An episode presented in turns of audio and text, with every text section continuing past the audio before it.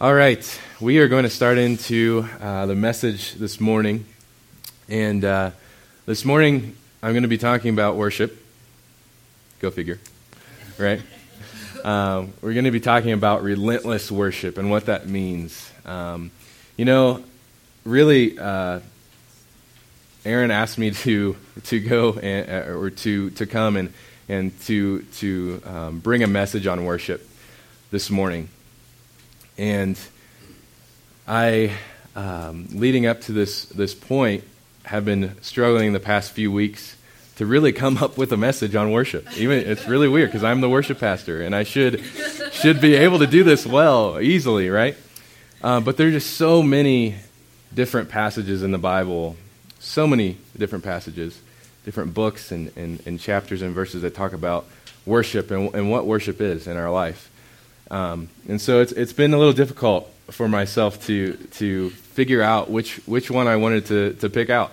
And as I was telling a couple people uh, in between services, you know, I would, you know, figure out what I want to talk about. And God was like, no, you're not going to talk about that. and then again, I, I thought about, you know, going and talking about Elisha and his life. And, and I was really excited about it. And God was like, nope, you're not going to talk about that either. So I have a message for you this morning that – has been um, uh, tweaked and and um, changed many times. Um, but I hope you hope you enjoy it. Um, I'll say before I start that, that I, am not going to be talking about singing. All right, um, uh, because even though singing is worship, um, you know it's it's only a form of worship. It's a great form of worship. It's awesome that we can all gather together as a body of Christ on Sunday morning, and that we can together as a church family worship and praise uh, God through singing. Um, but biblical worship is more than singing, um, it's bigger than that. I'm not going to stand up here and go over music theory with you guys either, because that would bore you to death. I like music, but music theory classes were a little boring, I have to say. So, um, but I, you know, I'm not going to be talking about uh, much of the musical aspect, but I am going to be talking about worship because worship is big, and it, and it it's it's uh, what I've studied really for over four years throughout my college years, um, through 2008 and 2012. If some of you guys don't know, I went to Indiana Wesleyan University, which is right in the center of uh, Indiana, really, and um, I studied I studied worship for um, over four years. Um, and uh, so I have a degree in worship ministry, and I have a degree in pastoral ministry. And for some reason, my mic is doing weird things, but that's okay. Um, and but despite what all you might think of what a worship degree may be, um, I, it actually has little to do really with music. I did a music track, so I had some music classes and things like that. I, I studied under a lot of good music professors. Um, I was in the university university chorale, which was a big choir that we had. Traveled all over the United States, went to Florida and California and and uh, different places like that, and and um, uh, did a lot of music in college, but my primary study wasn't music. It was it was worship, and and I took classes on spiritual discipline and inductive Bible study and philosophy of worship and church rituals, worship history, church history, things like that. And so a lot of study on what worship means for the church and um, how how it has progressed, what what look what it looks like in from centuries and centuries and centuries until now. Um, so, with all that being said, worship is more than just music. When we get down to it, um, even though it's difficult, because when we look at it today, worship is a lifestyle. Worship is, is bringing God into our life and pursuing Him daily. And that's difficult. It's not easy to, to do that. You know, things come up in our lives and, and, and we shake our fists at God, and, and it's, it's hard to worship in the times that we uh, don't want to, to really um, acknowledge God because we don't think He's He's really there for us, and so it's difficult, but it but it is straightforward, and, and God lays it out uh, right in Scripture. And so I want to get started, but before we do, we're going to have um, our memory verse this morning, and so it might work. Yep, there we go. Our memory verse, um, we're going to be in Colossians today, and our um, we're going to be in Colossians 3 1 through 5. So our memory verse is two verses out of the uh, entire five verses that we'll be studying out today. Um, but Colossians 3 2 um, says this, and let's say it together Set your minds on things above, not on earthly things. For you die, and your life is now hidden with Christ in God. So we're going to start off by um, looking at a few verses in Jeremiah, and then we're going to come back and we're going to look um, at our Colossians passage. So um, the verses we're going to look at in Jeremiah is uh, Jeremiah 2. So if you have a Bible, go ahead and pull that out. And Jeremiah 2 is on page 523 if you have one of our Bibles. Um, if you don't have a Bible, feel free to pick one up. Uh, they're right uh, back there on the bookshelf. Um, if you don't have a Bible, if you want a Bible, go ahead and take it home. It's our gift to you. Um, but we're going to be in Jeremiah 5 or uh, Jeremiah 2 on page 523, and then um, we're going to go to Colossians uh, in a little bit. So I will turn there too because I still have not bookmarked it, even though I realize I didn't bookmark it first service.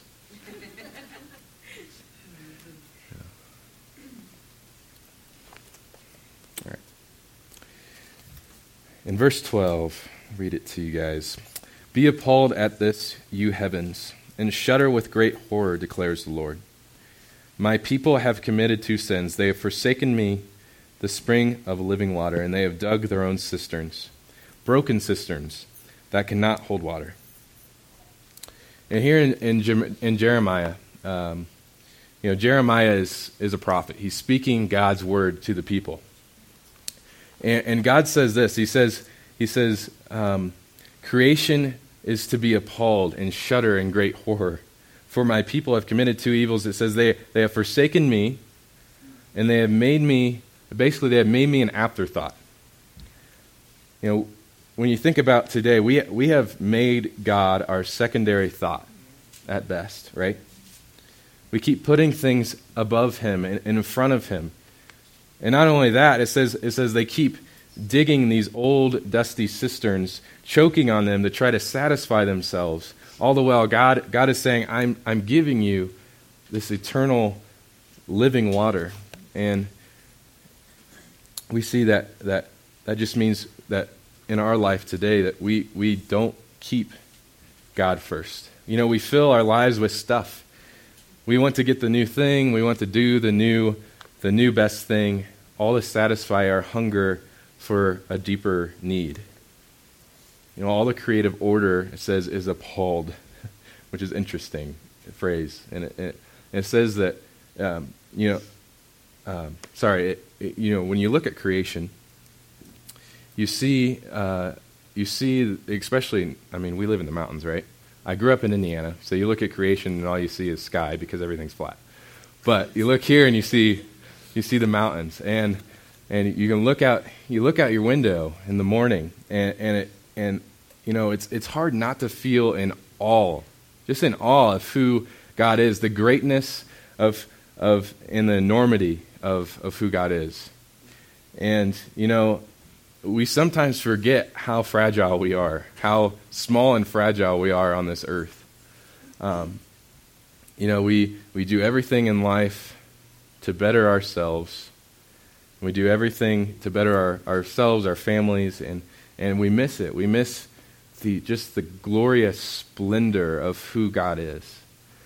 Um, you know, scriptures say that everything was created by Him and for Him and through Him. You know, everything on this earth was created for God's glory. Um, and everything will, in the end, glorify God.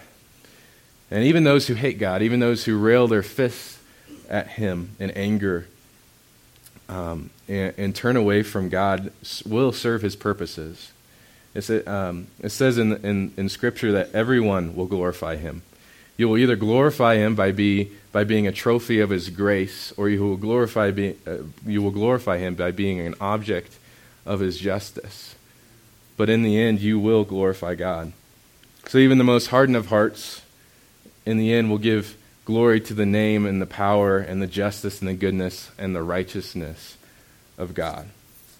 Now, despite the fact that we are all guilty of this, we're all guilty of, of putting ourselves above God, putting things above God, uh, putting the creation above the Creator. Despite that fact, God is gracious and, and is merciful and mighty, and, and He's quick to save, and He's slow to anger and abounding in love. We learn all of these things about God through Jesus Christ, right? Through Jesus Christ in the gospel. Um, so uh, it's, it's important to know that even though that we are sinners, um, we have been saved by grace. Well, now that you all feel bad about yourselves, right? Uh, we want to go to Colossians 3. Um, and let's just turn there uh, together. We won't read it yet, um, but we will in a few minutes. Um, you know, this is a pretty convicting message. I was convicted myself when I started actually uh, uh going through this and, and, studying it out and, and, um, and uh, reading uh, Colossians. Um, but we're in Colossians 3, and Colossians um, actually has four chapters. So it's pretty easy to read, and I challenge you guys to read um, Colossians, um, maybe even this week if you have time. Um, set aside some time to read Colossians, a couple, a couple hours if that. Set, aside, set aside a time to read maybe uh, in the mornings or in the evenings. Um, but Colossians is written by Paul, and Paul's letters, if you ever read Paul's letters, you'll notice that there um, is um, a similarity in all of his letters. And the fact uh, that there is similarity in the structure. A lot of he says um, some of the same things in his letters, but it, the structure is also very similar. And we see that most of Paul's, on pretty much all of Paul's letters, the first part of his letters talk about God. Um, uh, they talk about God's nature. They talk about who God is, and they also talk about the gospel. They talk about what that means. And then there's a transition in his letters. And then from there, he, talk, he talks about the application. He talks about what it means to behave like a Christian. Um, and, and so the verses that we're looking at now in Colossians 3 1 through 5 are kind of that transition. Kind of the transition between who God is and what we're to do about it. What we're to do about if we believe in Him, if we are a follower of Him. And so, um, you know, we need to get this understanding of why uh, Paul kind of writes this way. Uh, that he talks about who God is, what our, what our faith is, and then how we are to follow. Um, because a lot of people, um, you know, get the behavior thing before the gospel, right? A lot of people believe that if we clean up our lives, uh, then they'll be right with God. But we must understand that, that love for Christ brings, brings about transformed lives, not necessarily transformed lives, doesn't necessarily bring about our love for Christ. Um, it is God alone who justifies and, and, who makes us right before himself in Christ. So um, you have done nothing, or you can offer nothing um, to him that in the end will make things right what you made wrong. So we're going to read Colossians. Colossians 3 1 says, Since then you have been raised with Christ. Set your hearts on things above, where Christ is seated at the right hand of God. Set your mind on things above, not on earthly things, for you died, and your life is now hidden with Christ in God. When Christ, who is your life, appears, then you will also appear with him in glory. So when I read this passage, I see, I see three things in here um, regarding worship. I see that the first thing is that our worship should be a genuine affection for God. And when I talk about this genuine affection, a lot of people go to that like mountaintop experience, or I think of that church camp experience when I was young. Um, that you know you have these goosebumps and, and you you feel just the presence of God and and um, and you just can't help but but praise and worship Him, right? Um, but uh, you know I think affection is a, is a little deeper than that. When we have a genuine affection, we understand that um, God first loved us. And that because of that love, because of that sacrifice, uh, we have that affection for Him. Uh, you know, um, I lost my place, sorry. So, if you have that mountaintop experience, if you're there right now, that's awesome. Um, it's so awesome. Um, but I want you to know that the normal Christian does not stay there, all right? Um, you know, we even see in the Bible, no one in the Bible, no Christian in the Bible stayed there. You know, even David, a man after God's own heart, um, he had trials and, and, and stuff in his life. He's running from the king, he's hiding in these caves. You know, he had times in his life where he was praising God, but he also had times in his life where he didn't see God. He, he, he um, doubted God, and he shook his fists at God. You know, if you read the Psalms, you see all these writings of David. And um, I challenge you guys to read that, uh, read the Psalms as well. And, and a lot of us don't want to read the Old Testament because we don't think it's as ap- applicable, but it is. Read the Psalms. It's a great book. Um, you know, David, a man after God's own heart, he poured out his heart um, to God in lament. Right? He he was a real human like you and I, and, and with raw, um, real feelings. And um, you know, take a look. Take a look at what he writes in the Psalms, and you know, everyone, um, every one of us has um, the times in our lives where we really question, and we really just shake our fists at God and say, "God, where are you at? I don't see you anywhere." You know, my life is, you know, just it's it's in shambles, and and I don't see you answering any of my prayers. And we say, "Where are you, God?" And you see, this is where emotion fails us. Because if we root our love for God on emotion, then instead of who He is and what He has done for us, um, then we fall apart. You know, affection is a seriousness about following God, and it's a genuine desire to submit and to walk in, uh, with God, um, with the God of the universe. Um, this type of affection for God doesn't doesn't just show up on Sunday, right? It doesn't just show up on Sunday and go away during the week. This is something that stays with you through the hard times in life, through the good times in life, through through deaths on this earth and through lives on this earth. Even through life's struggles and punches, if we if we hold on to this affection for God, we will be able to make it through because it's not about our circumstances.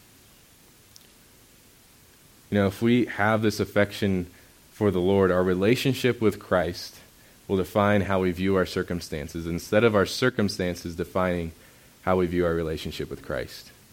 I'll say that again. Our relationship with Christ will, will, will, will define our circumstances instead of our circumstances defining how we view our relationship with Christ. And the second thing is um, that worship, see this in, in, the, in the scriptures, that worship is a relentless action in light of the gospel. And um, we see that in verse 1 where it says, Set your hearts on things above. In verse 2, it says, Set your minds on things above. In verse 5, it says, Put to death, therefore, whatever belongs to you or to your earthly nature. You know, we have to be intentional. We have to sacrifice. We have to strive. We have to, we have to pursue God. Um, you know, we must seek the things that are above instead of seeking the things that are on earth.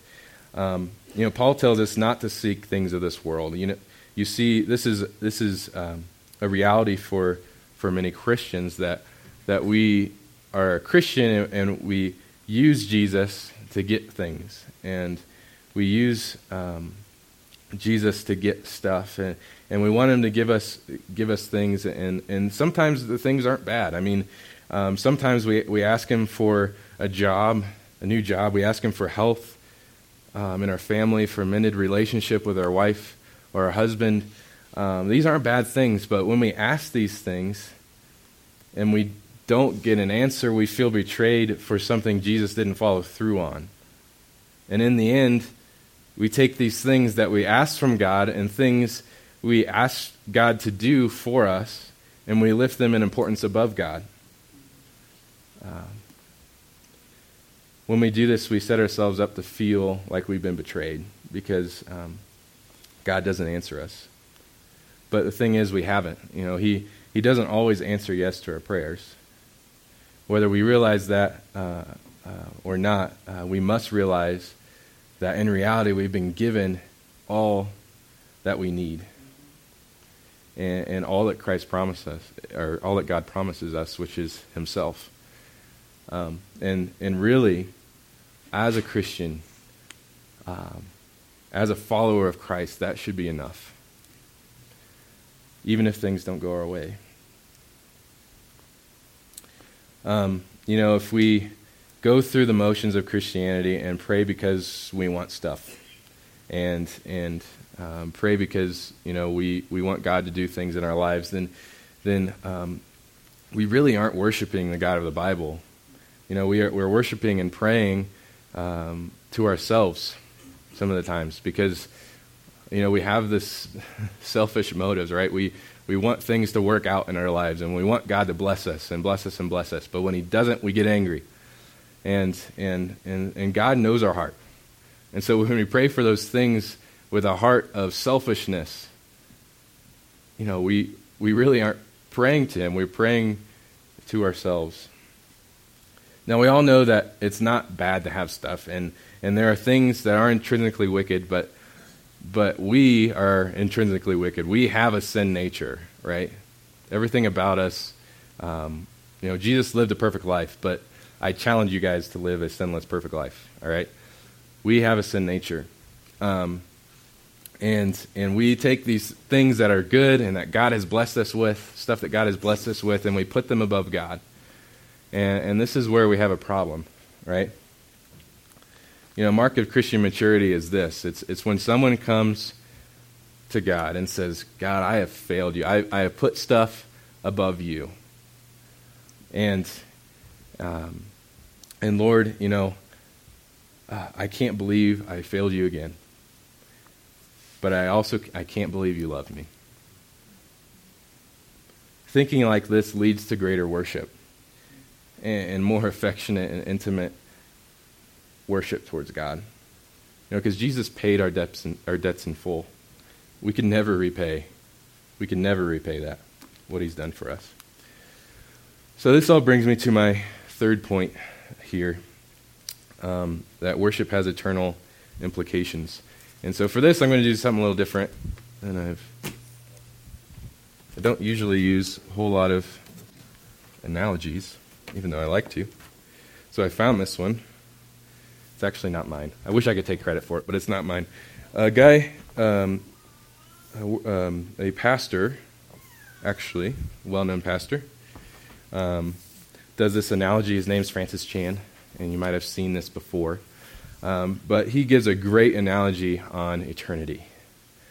And so, as we talk about worship has eternal implications, I want to bring this rope out and I want to show you what it means um, in our life. Um, and so, pretend with me that this rope goes on forever, all right? It really ends in the back room, but use your imagination.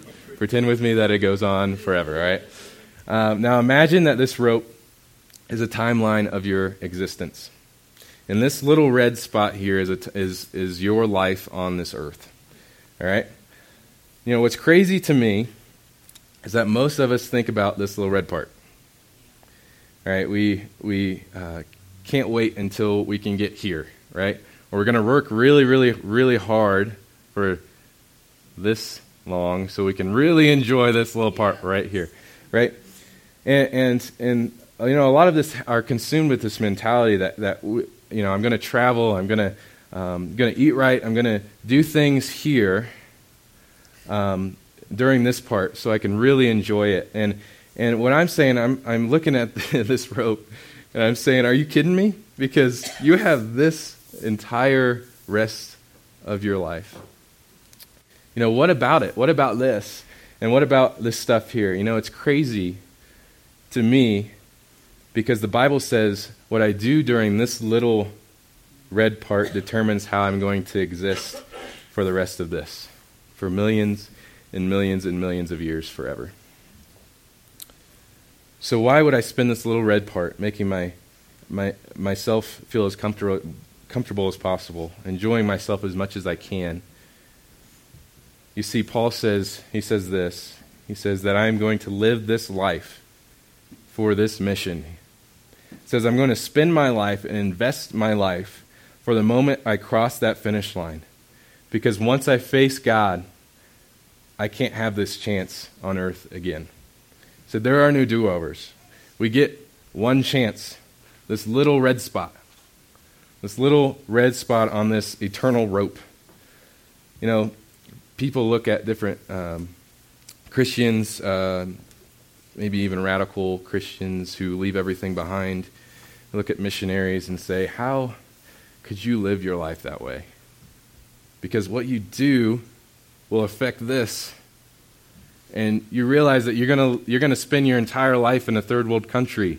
What are you doing with your life? Or, or um, um, you know, how could you uh, follow Christ in this way when you know that it's going to affect the rest of your life? But I think of that, you know, uh, I think of that and the people who, who, who look down upon Christians for following Christ, and I say, you know, you know, I think about how crazy that they are for not seeing the whole picture, you know? That yes, it, it may affect their life here, but what you're doing right now will affect the rest of eternity and where you end up. Um, but everyone's that way, you know.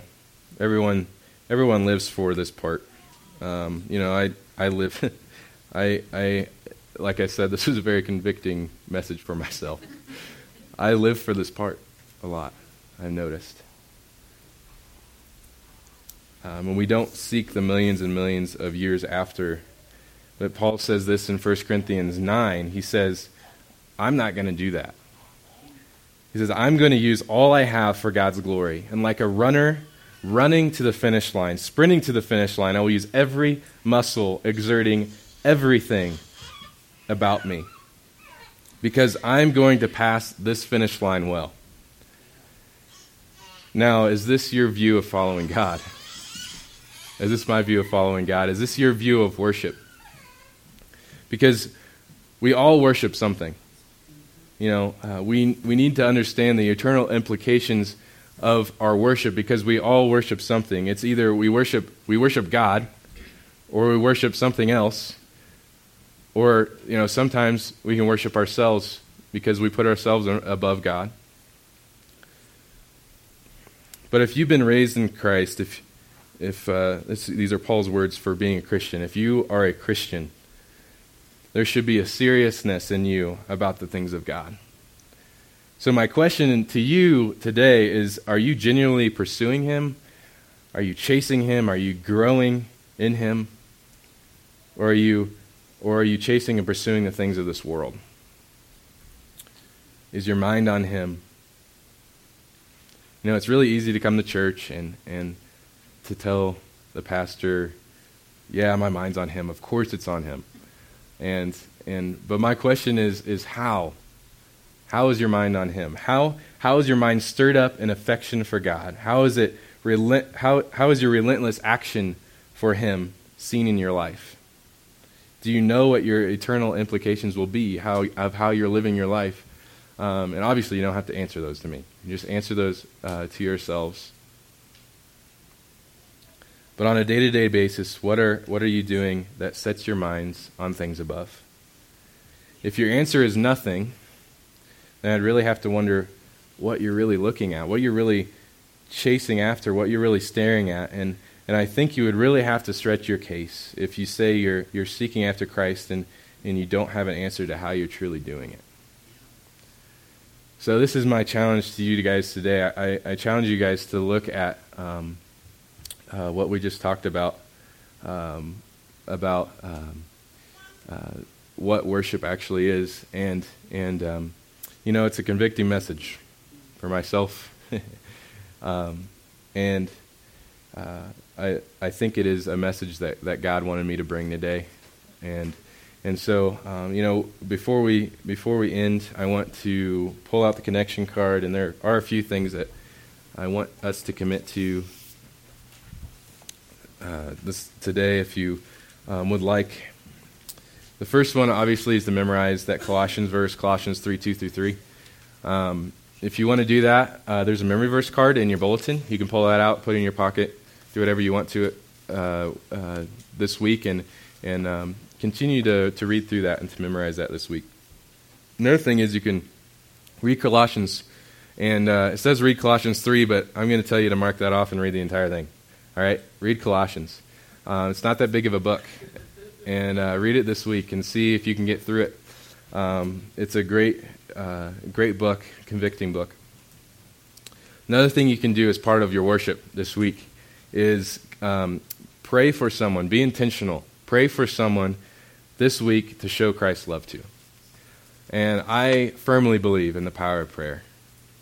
I firmly believe that if you pray to God and ask Him for something, you better be serious about it.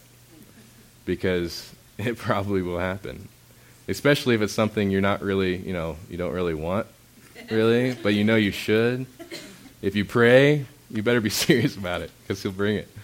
So pray for somebody. Pray for somebody that you can share God's love to. You know, God, God says that, uh, you know, we need to share His love to others just as He, just as He loved us. We need, to, we, I mean, we don't deserve His love at all.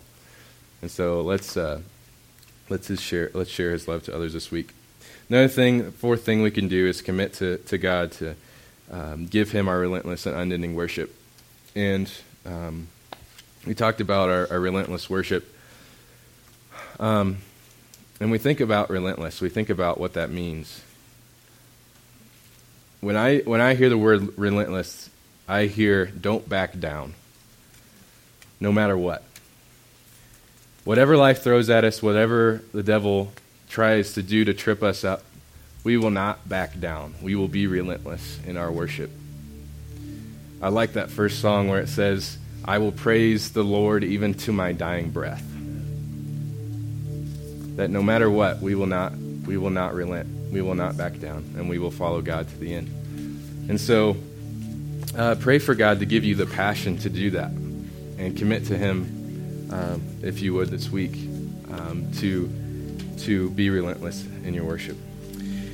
So we're going to pray together, and after we do, we're going to have the offering. And so, um, if you want to fold this up, you can put it in the offering as it comes past um, with your tithes and offerings, and that, that can be a form of worship for you guys this morning as well. So let's all pray together.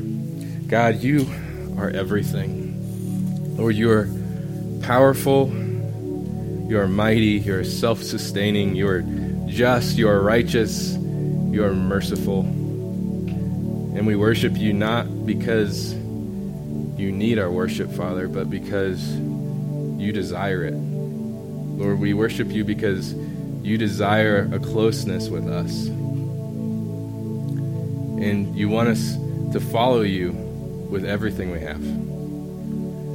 Like Paul says in 1 Corinthians, you want us to run this race of life with, with all that we have so that when we get to that finish line, we, we can know that we have done all that we can to further your kingdom. Lord, give us strength to do that. Put the desire in our hearts to worship you every day, no matter what. Help us to follow through on, on our commitment to you when we became Christians, when we became followers of you. That word Christian, little Christ, Father, may we represent it well. May we live up to that name. We give you the honor and the glory and the worship that, and we worship you this morning. We pray all this in Jesus' name.